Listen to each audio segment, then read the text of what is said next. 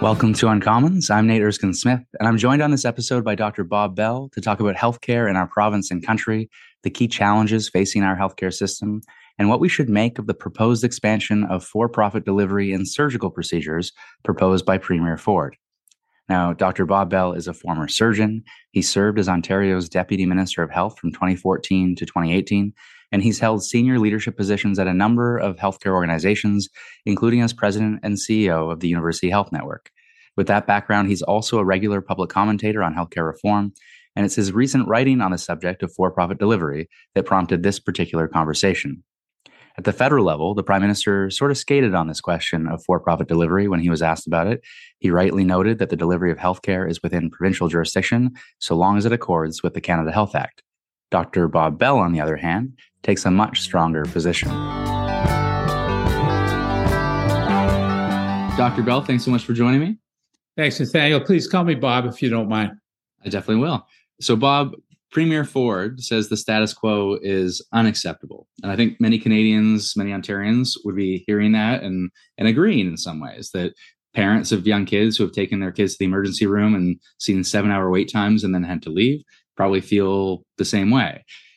Now, it's a different question as to what the answer to these challenges are and, and how we, we fix the status quo.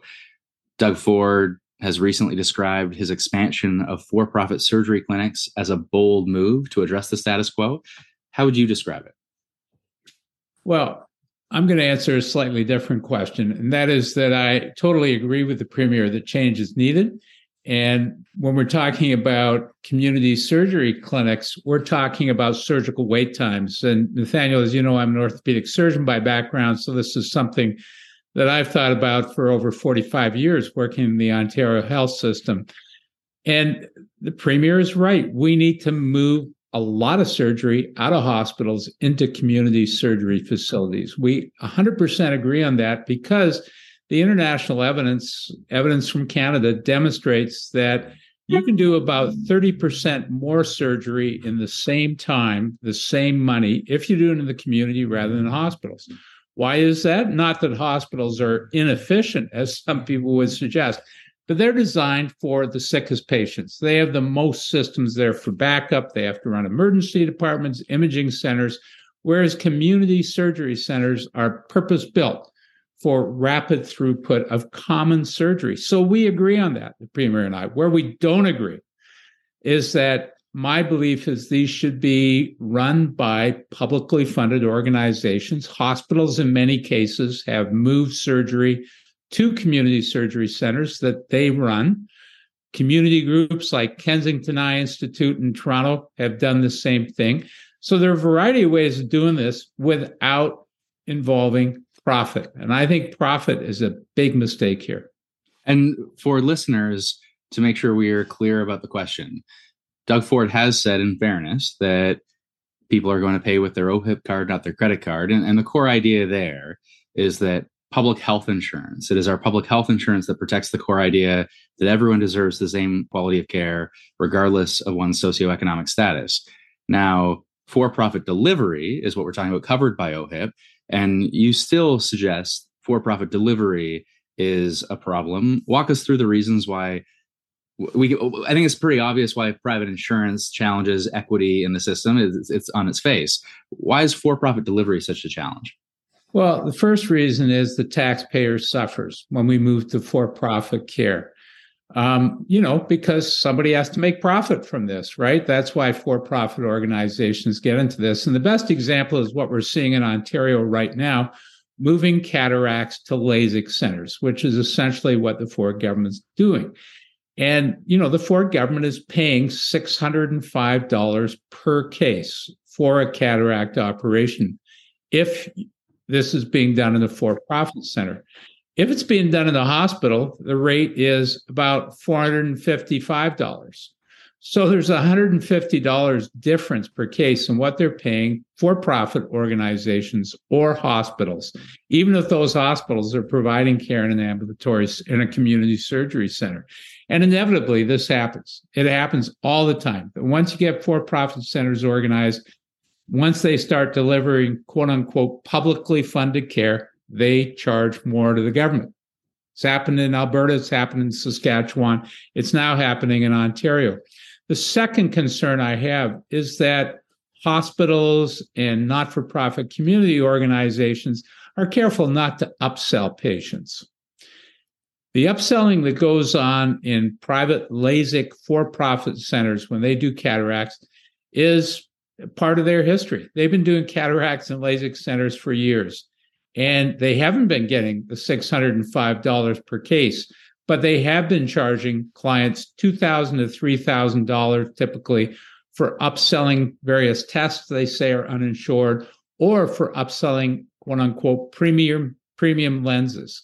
So there's a good history in these centers of upselling people, taking money off their credit card rather than their OHIP card for charges they say are uninsured. And I'm sure this is going to continue as these private, private LASIK for profit centers now start doing cataracts and getting the $605. It's not going to stop them from upselling people on lenses and other features. The upselling is the real challenge in many ways to the the equity concerns. And, I think we can bracket out the efficiency considerations for the taxpayer from the equity concerns of fairness of who is receiving care and are we ensuring people are receiving the same quality of care regardless of, of, of how much money they happen to have. And I, I wasn't entirely aware of the depth of upselling and and just the prevalence of it uh, already in in the poor because we do have for profit delivery as as you've described in in some ways in the system already and the auditor general has a report where this is referenced and they say the ministry has no oversight mechanism to prevent patients from being misinformed and being charged inappropriately for publicly funded surgeries. And then with cataracts they actually had they hired a mystery shopper firm and made dozens of phone calls and they found there was there were misleading elements to what these companies were engaged in. And at, at a minimum it was just entirely opaque and consumers weren't being provided the information they deserved. Well, then I think that's going to continue in the future. I mean, these for profit centers in Ontario are inspected by the College of Physicians and Surgeons in Ontario, who have advised the Premier not to do this. That's the organization responsible for inspection. And when they inspect, they don't go in and say, Tell us how much you're upselling lenses for. Tell us the margin you're charging on premium lenses. They simply go in and make sure that sterilization features, you know, which are important, are appropriate and that basic rudimentary safety concerns are being met.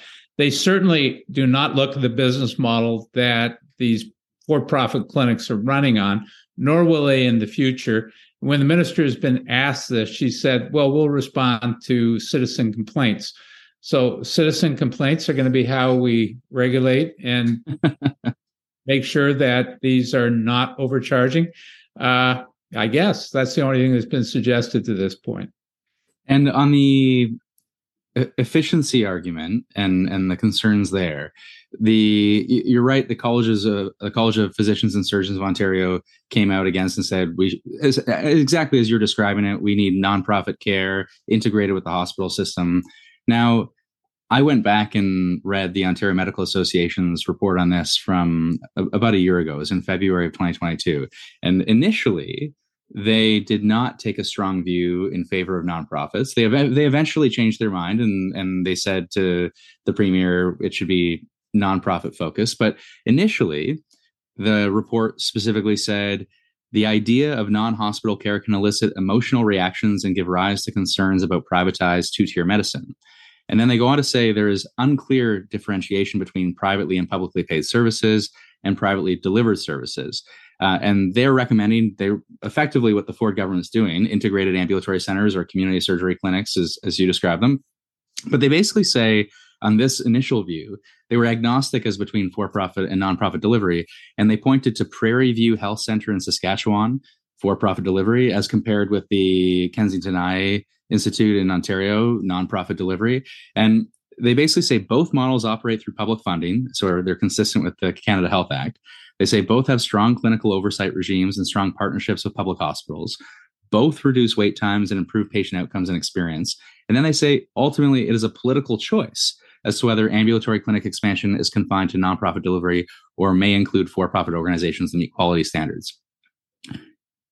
they've changed that view, obviously, since that time. But there are enough doctors, obviously, part of the OMA. This initial report took a particular view.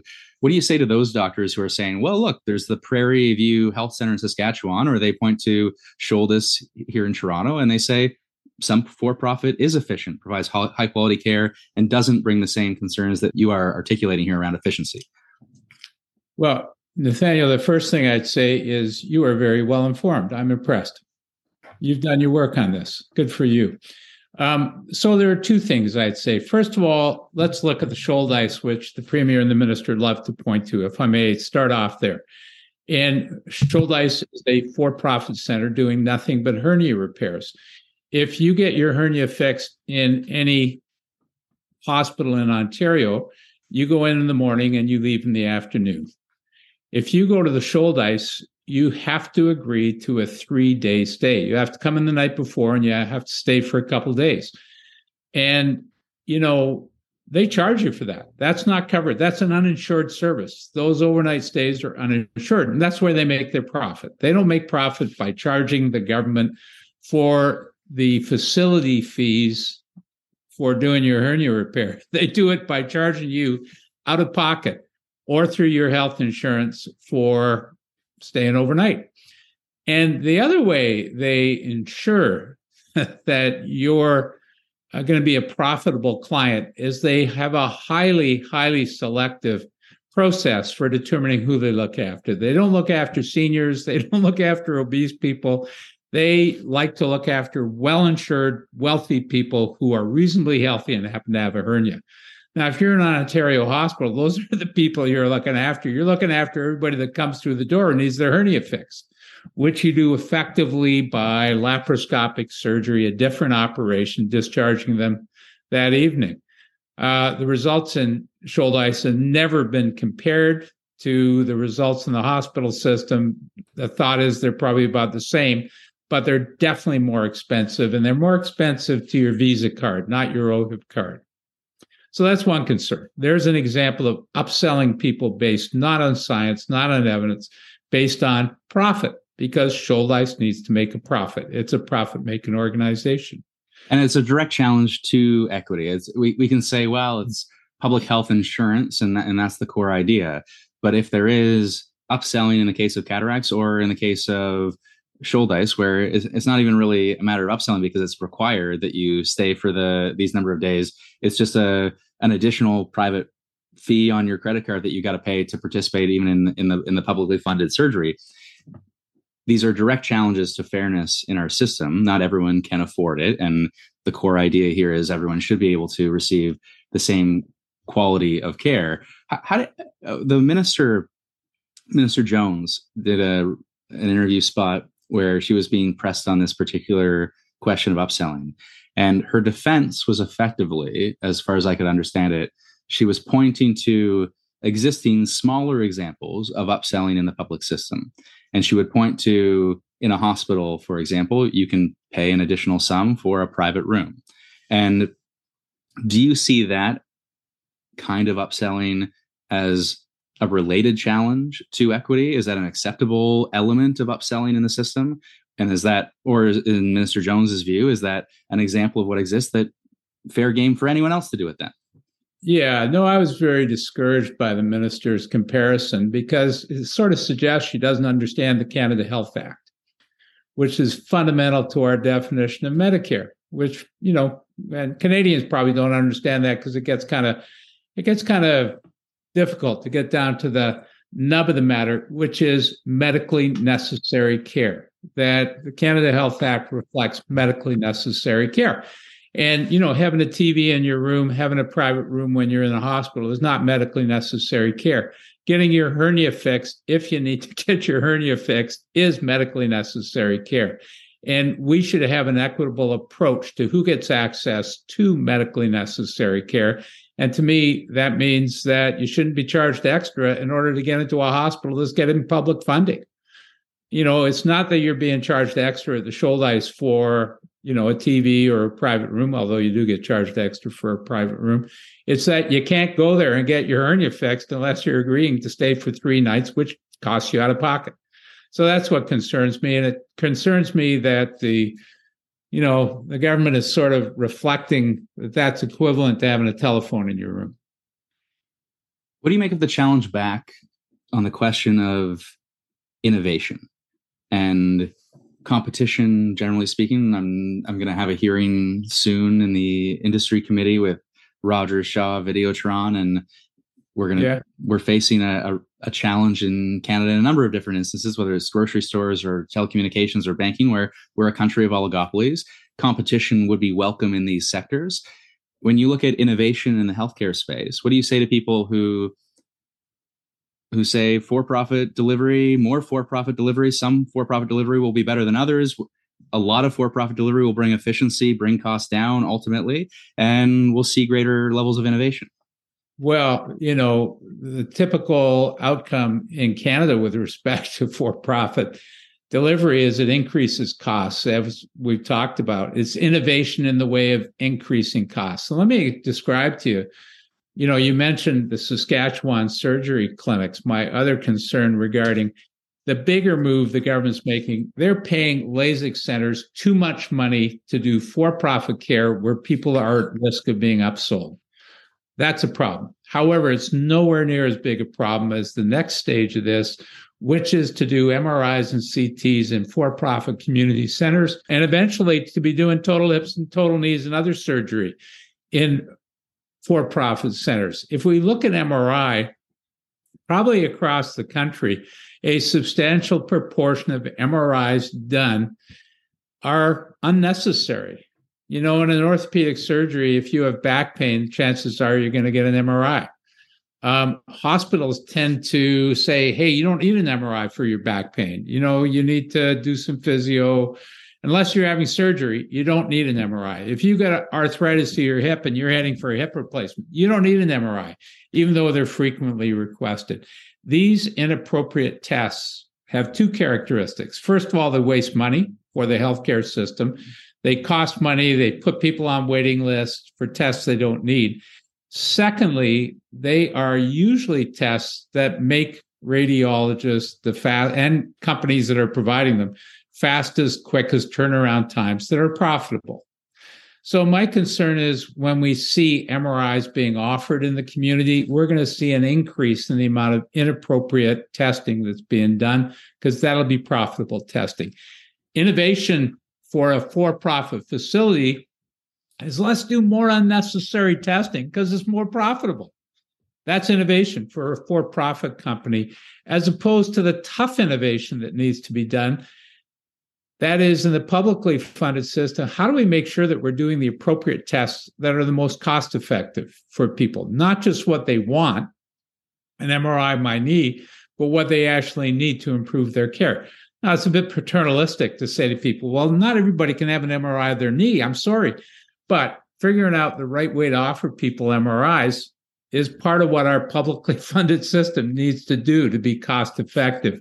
And that cost effective necessity is being broken when we introduce the innovation of for profit care, because their direction is not to make sure we're more innovative in the way of providing appropriate care, it's to be more profitable without caring about whether care is appropriate. I, I like that answer because I have to admit, I came at this ideologically from a perspective on public health insurance where I say that's non negotiable there's fairness that we absolutely need to demand where everyone receives the same quality care regardless of their financial status but i was much more open to the idea that well so long as people are not having to pay out of pocket maybe yeah. more competition in this space for profit nonprofit and yet and and it's that question and it was actually you know so long as we can protect the equity grounds and I, and I I think we have to take seriously the upselling considerations and and those are very concerning but on efficiency grounds I was surprised and your answer is the, uh, overwhelmingly I think the right one based on the evidence I've I've read on cost effectiveness and on efficiency nonprofit also carries a day and so one needn't be ideological about this one just needs to follow the evidence. No, you know, uh, again, I'm I'm impressed by the thought that you've put into this and the testing that you've done in terms of the direction you you want to advise. But you know, you have to recognize the asymmetry of information that exists between physicians and patients, right? Um, let's face it, you have to trust your doctor because you don't have anywhere near enough information to make the decision they're going to advise you to have. If you introduce a profit motive on that asymmetric innovate or that asymmetric information interaction, where the doctor doesn't not only you know the doctor will always have your best interests in mind but has a variety of things they can recommend to you. If they have a profit motive that if they suggest this set of solutions they're going to make more money than if they suggest these suddenly that trust and the way that we think about public health care breaks down dramatically that's when we start to get into the american system of physicians who make profit advising you not necessarily only with your best interests in mind, but also with their best interests in mind. I want to move to other ways of fixing the healthcare system. But before we do, just to close off the conversation on public nonprofit delivery and, and for profit delivery, doctors are in many cases incorporated as Canadian controlled private corporations. They are for profit delivery in a public system.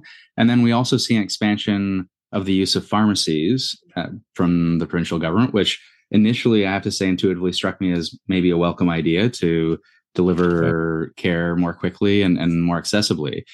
They are again for profit enterprises. So as we look at the expansion of for profit surgery clinics, and and I think you know, I, in reading the OMA's recommendations from a year ago, it seemed very clear move non acute surgeries out of hospitals. You've described major efficiency gains as you expand that those systems, community surgery clinics, nonprofit clinics makes eminent sense as you're building new clinics. When you have existing pharmacies, when you have existing doctors, you, you have this existing apparatus and, and this infrastructure in place. Do you have the same opposition when you look at CCPCs and when you look at the expansion of the use of pharmacies? No, you know, I think I think the thing that Canadians misunderstand, and I'm going to broaden your question if you don't mind, Nathaniel, is the fact that compared to other countries, people talk about Canada as having, you know, only publicly funded healthcare. You hear the comment, it's embarrassing. The premier made this comment in Ontario that only North Korea and Cuba have only public systems, they don't have any private systems. That was in a fact, particularly embarrassing comment. I wasn't even going to mention it, but that was a particularly embarrassing comment. That was horrifying. Uh, you know, and you're in charge of the system, Premier. Uh, anyway, if that's what you believe. So, um, if we look at the amount of public versus quote unquote private for profit spending in the Canadian system, we actually have more for profit care funding in Canada than the vast majority of other countries, especially in Western Europe. Over 30% of care in Canada, especially pharmacare, dental care, a lot of eye care, um, physiotherapy, occupational therapy, a lot of mental health services are yeah, ther- ther- yeah, talk therapy, yeah, exactly. Yeah, they're only provided by for-profit providers and not provided by publicly funded sources. So when we look at the things that we define as medically necessary under the Canada Health Act, it's a shrinking part of the care that Canadians need. So it really worries me when politicians in charge of systems say, look, you know, we are way too rigid in defining everything as needing public funding uh, and public administration, as the Canada Health Act says, should be in place for medically necessary services. So, you know, things at the edges like pharmacists providing uh, care, um, you know, these are expansions of that issue of for profit care. In terms of doctors making profit in their clinic, I mean, the vast majority of doctors don't have a profit motive in mind when they're caring for you. If you introduce that profit motive by making them owners of for profit clinics, you're substantially moving their mindset from the point where they're going to provide you with advice about what's best for you to include what's best for their profit. And the expansion of pharmacies, where where where would you sit on that question? Well, you know, I think at this current stage, you have to look at you know, the situation we're in with primary care right now, and, you know, at least 15% of Canadians not having access to primary care. One of the challenges then is if somebody's on drugs for asthma or high blood pressure, diabetes, and they lose access to their primary care provider how what are they going to do you know? Now they don't have to go to an emergency department to get their meds refilled. They can get them refilled in a drugstore. I guess that's a good thing um, but that's a stopgap solution to me they should be able to have a relationship base with a primary care team um, that to me is a fundamental aspect of Canadian Medicare is everybody needs to have access to a primary care team. It's you know without that you can't get a prescription, you can't get uh, treatment, you can't get referral, you can't get surgery. That's what our system's based on. Is everybody has a primary care provider. It's, it's a useful transition to you have a ten part series in the Globe talking about ways of fixing and reforming our healthcare system, an acknowledgement that things are the status quo does need to be improved in a really meaningful, serious way, and uh, of those 10 things, you obviously mentioned access to primary care as an essential piece, community care, mental health, pharmacare, transitional care facilities. You run through a, a long list. It's interesting too, just I've traveled the province a considerable amount recently and access to primary care comes up everywhere that I've been in a number of different ways. It's not just people they don't have a nurse practitioner or a family doctor or team based care in that way, or or individual based care even from from from someone who is uh, who is in their community. In other cases, people do have a family doctor, but they can't access that team based or family health office when when they need the care they need after hours. And so there are two challenges to access to primary care. Mental health and addictions comes up almost everywhere that, that I've been as well. So there are big picture pieces that affect every Ontarian or every community across this province that do need to be addressed in a serious way. Of your 10 part series, if you were advising this current premier, what would you say are the top three issues that they need to be seized with that you would pull from from your top 10? Yeah, well, first of all, as I just mentioned, primary care is foundational to our utilization of healthcare. If you don't have a primary care provider, you're in trouble. Now, my view is that doesn't need to be a family doctor. It could be a nurse practitioner. Uh, there's lots of evidence that says that outcomes, if you're being cared for by a nurse practitioner, are as good as a family doctor. I agree with uh, you know with medical associations that this should be in a team-based model, but I always add the comment with everyone working to full scope practice. So, nurse practitioners are capable of providing relationship based care. They don't need the supervision of family doctors, although it's useful if they're in a team. If there's a problem that's beyond their training, that problem, you know, that they can refer patients. Rarely happens. Ontario's experience with nurse practitioner like clinics is that most people looked after by nurse practitioners don't need referrals to family doctors, but if necessary. I was impressed the, the, the Cochrane library that you quoted in one of your articles say nurse practitioners probably provide equal or possibly even better quality of care compared to primary care doctors. That was a, a testament to the ability to expand. We have 25 nurse practitioner led clinics, but but a testament to the ability to expand that that uh, that possibility. Yeah, absolutely. I mean, you know, it's uh, it's there in the international literature that nurse practitioners provide care that is cost effective compared to family doctors. And you know if you're looking at chronic diseases so nurse practitioners perhaps better trained in relationship based care you know uh, which is not to say they're better than family doctor family doctors having a medical model of training are find it and fix it right? They're extremely well attuned to dealing with patients who have, you know, uh, symptoms and figuring out what those symptoms are related to and institu- instituting a plan of therapy.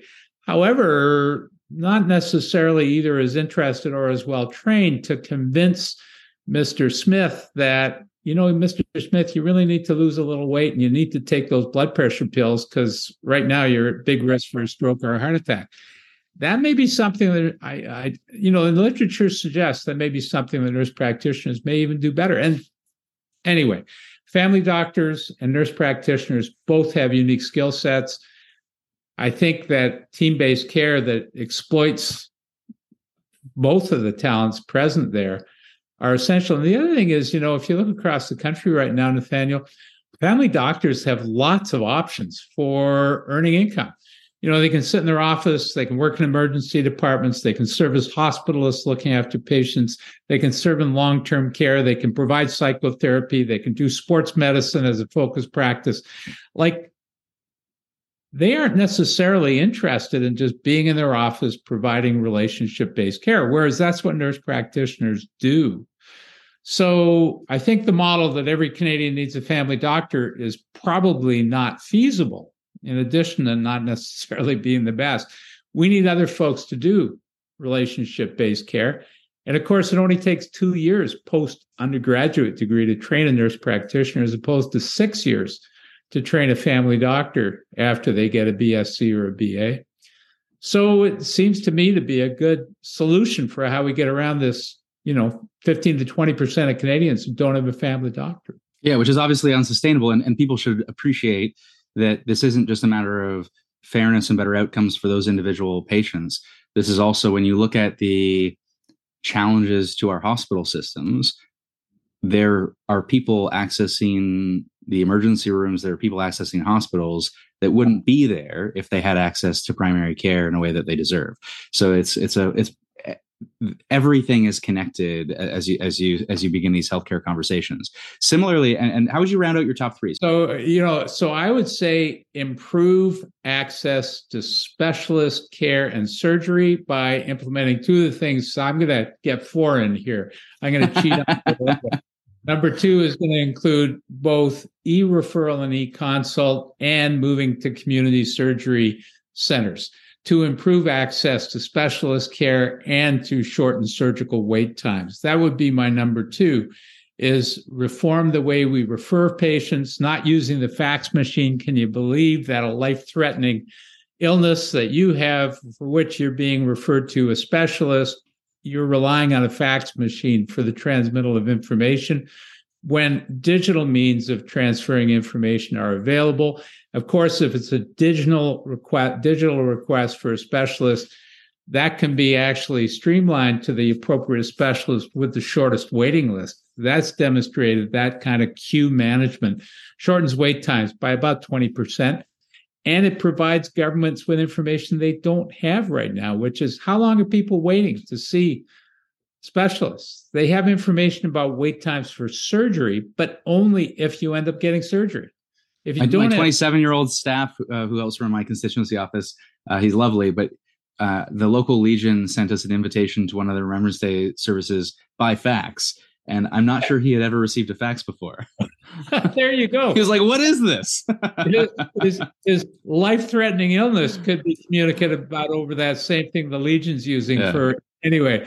So, you know, we need to change the way that we refer people. And the technology is there. It's not expensive. Yeah, it's a no brainer. And, and, I've read about other systems, especially uh, there are nonprofit systems in the US, but I'm sure all around the world where there's a secure messaging system for patients to communicate with their primary care providers. It is all by way, you know, more than 50% of the communication occurs this way. But the technology has been here for years. We should oh, be yeah. embracing this in the, in the in the most in the simplest of ways. Yeah. So that plus community surgery centers will shorten the time that people wait for specialist appointment and necessary surgery. So that's absolutely my number two. Because, you know, when people externally rate the Canadian health system, the two big concerns that are expressed by organizations like the Commonwealth Fund are lousy primary care access and lousy access to specialists and surgery. So, you know, there are solutions to those two that are not costly. And, and, not- it, and, and, it is uh, pretty stark when you do look at Canada as it compares. Uh, I was reading the Health Innovation Report from 2015 and reading just the comparisons between Canada versus Germany. But I mean, patients waiting more than two months, 30% in Canada, Germany is 3% patients waiting more than four months or more for elective surgery. At the time, it was 18% in Canada, 0% in Germany. And I mean, there there are very stark differences in in the access yeah. to not only primary care, but as you're pointing out, access to specialists and and, and surgeries. Well, and and that would be worse today post pandemic, where we know there's been a big buildup that uh, Canada would fare even worse with that comparison. The, the third thing I'm going to mention to you, since uh, you wanted to get three out here, is access to mental health care. Um, and, you know, here again, we can compare ourselves to other countries. Um, the biggest cause of disability in Canadian industry relates to mental health issues, largely related not to serious mental illness like schizophrenia or manic depression, but rather what's referred to as mood disorder. When we talk about mood disorder, we're talking about things that we all know about, right? Depression, anxiety, we all know people who are disabled by depression, anxiety. We all know people who haven't been able to work for years because they just couldn't stand being in the work environment. It was too much mental stress for them. Well, that diagnosis of mood disorder has been demonstrated in the United Kingdom under their national health system as being highly amenable to talk therapy cognitive behavioral therapy, various. I'm an orthopedic surgeon. I don't really know what I'm talking about when I talk about cognitive behavioral therapy, other than the fact that it seems to work based on scientific studies.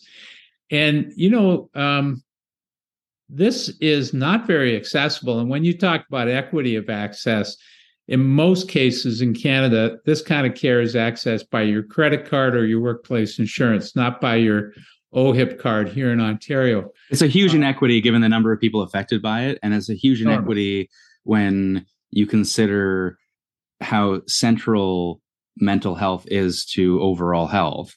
And we we have finally wrapped our heads around it, I think, as it relates to you know you and I discussing it, healthcare experts, the general population understands. In 2018, even our Liberal Party said mental health care should be part of the uh, Health Canada Act uh, and yet, and yet, sitting here five years later, it's still uncovered, and it, it depends upon how much. What are you able to afford? So, not only is it bad care and inequitable care, but it's also bad industrial policy. You know, if you look at the billions of dollars that are spent on long-term disability related to mood disorders, you know this is a this is a dumb economic approach to how you keep people in the workforce apart from the how you treat people.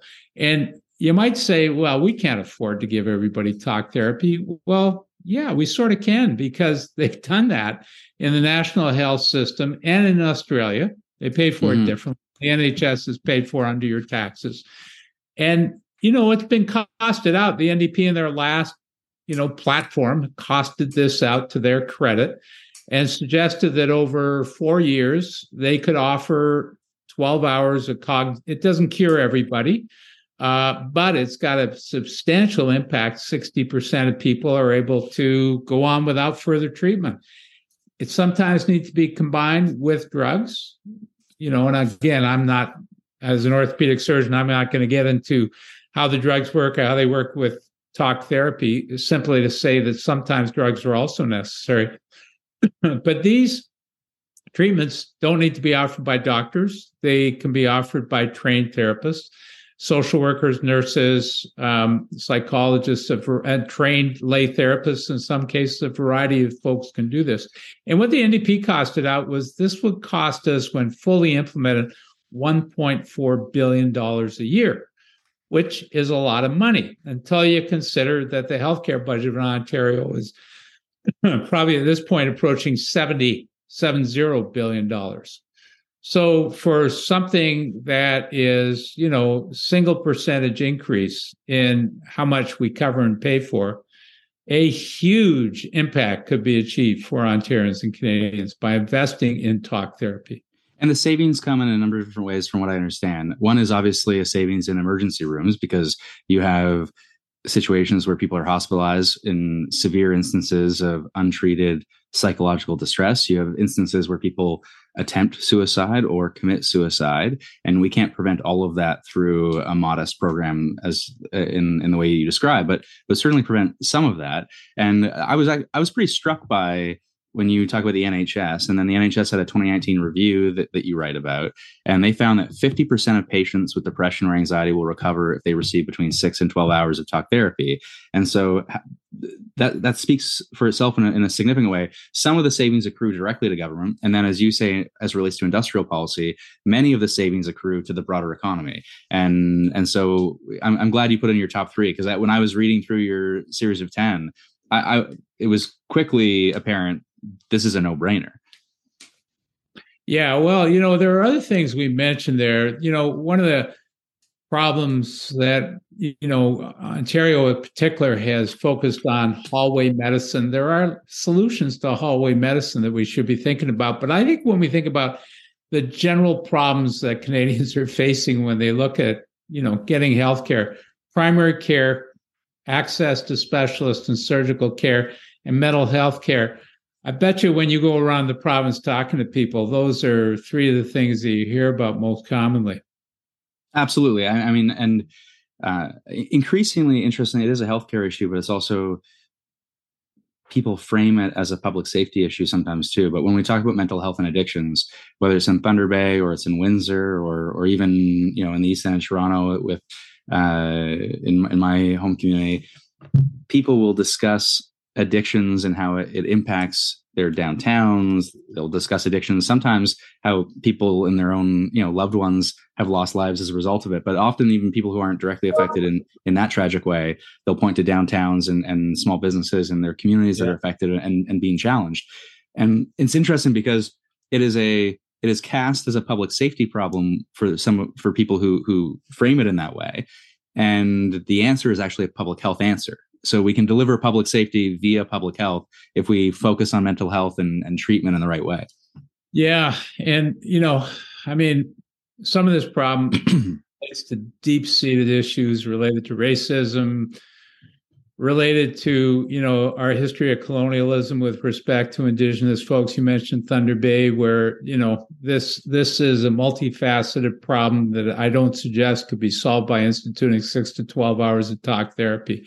No you know, that that would not. This is about housing options and treatment options on demand and there's a lot more that has to go into this. But again when yeah. you look at the the savings not only of lives you know we, we, that should be the primary focus but when you look at making sure that we are providing the level of care that would ultimately lead to the public safety outcomes that we want. It strikes me it's it's this silly conversation we constantly have in politics for whatever reason, but we we see every public safety challenge in this way as deserving of law enforcement and more law enforcement resources, whereas the answer to the public safety it's a public health challenge too and it needs a public health response. But even when you cast it as a public safety challenge it's still a public health response that is the answer. You know there's excellent research in Canada. You mentioned uh, housing, uh, equitable housing, access to housing for people experiencing homelessness who, you know, often have mental health challenges of the severe category. And again, here's your orthopedic surgeon talking about schizophrenia. But I know from working in shelters, working in a variety of different volunteer positions, that many of the people you see who are experiencing homelessness obviously have schizophrenia, untreated schizophrenia. And there have been excellent studies done that look at a small investment in housing and support, you know, to make sure you're taking your medications, to make sure you're getting counseling, to make sure that your basic dietary needs are looked after. Small investments.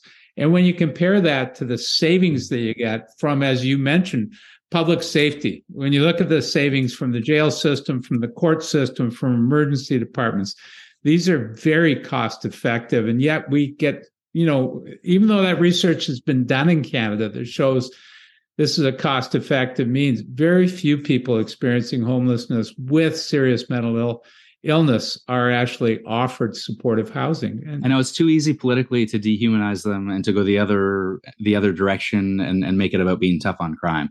Um, so can I can I ask you my, my last question is in relation just on a personal note. So you spent your career in medicine, then you spent your career in managing uh, it, still in medicine, but in a, in a management role. And you spent a short period of time, as I understand it, near the end uh, in a deputy minister role.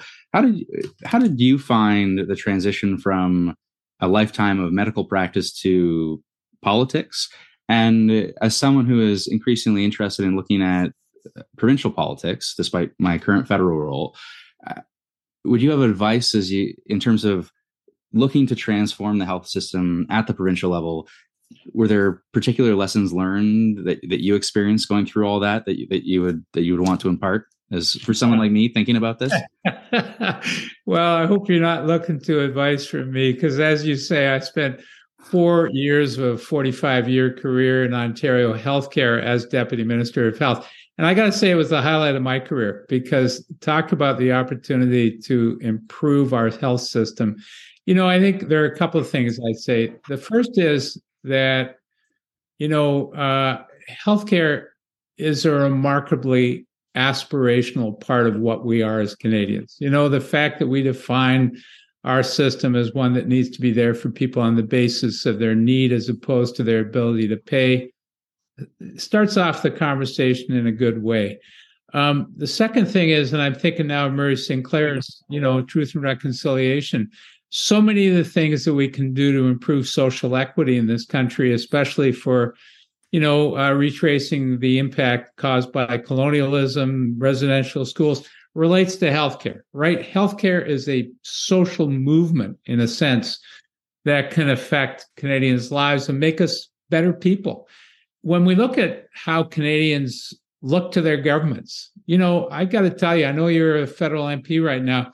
Very few Canadians, you know, with absolute respect for what's happening in Ukraine, really think about defense think about foreign policy as issues that impact them on a daily basis. They think about two things healthcare, education, and higher education. What affects them? What affects their families? What affects their, their goals and their dreams for their children? Good healthcare, good education. And a country of immigrants where we're bringing in the federal government bringing in 1% new Canadians every year if we expose them to good Canadian healthcare and good Canadian public education, we're going to have good Canadians coming out of that immigration wave, you know? So to me, um, Canadians look to their governments for healthcare and education as the primary things they look to. And in our system, those are provincial responsibilities. I think Health Canada can do more. I'm delighted to see it seems that we're working to a new accord that the federal government is insisting on accountability. I think that's a good thing. But if you're a provincial leader, you're responsible for healthcare and education. And to me, those are the things that uh, Canadians feel on a daily basis. I appreciate I appreciate the time. I appreciate the work you put into identifying that. I, I found it very instructive. Look, looking, I've, I've, read a number of things now over the course of bringing myself up to speed on, on healthcare, which is a, a task unto itself. Because as I as I go down this rabbit hole, everything old is new again repeatedly. That it's integration challenges in the healthcare system that have existed for decades. When you read reports from 20 years ago or 40 years ago, it's preventative healthcare and it's the the lack of an expansion of our public health insurance system to dental or pharma or mental health services. It is access to primary care. And at one point it was a doctor shortage, now increasingly a, a nursing shortage. And, and there are ex- long-standing challenges. And so in some ways it's helpful because you know what needs to be done. Uh, and so it's it's been helpful reading your work to, to have a better understanding. And certainly as the province is moving in some cases the wrong direction right now it's also helpful to, to have an understanding of how we could move it in a much better direction. So anyway th- thanks for thanks for the time. I appreciate listen, it I, I have to congratulate you for a doing this work because if you're considering uh, a role in provincial leadership starting off with a deep dive into what healthcare policy means in this province, I think is essential. And secondly, you learned a lot, man. You're uh, I'm impressed. You've learned a lot. And you know the issues, and you're uh, you're able to express them well. So good on you. I appreciate it. Well, well, well thanks, Bob. I appreciate the time. Okay, thanks, Nathaniel. Cheers. Thanks for joining me on this episode of Uncommons. On the healthcare file federally, the Prime Minister will be hosting the premiers on February 7th to make headway towards new health accords. And we've been clear at the federal level that our dollars will come with strings attached, including five priority areas. One, reducing backlogs and supporting our healthcare workers. Two, enhancing access to family health services. Three, and close to my heart, improving mental health and substance use services. Four, helping Canadians age with dignity and closer to home. And finally, five, using health data and digital health more effectively. As always, when it comes to the Uncommons, you can follow us on social media at BUI8. You can leave a positive review. You should leave a positive review on your platform of choice if you like what we're doing. And otherwise, until next time.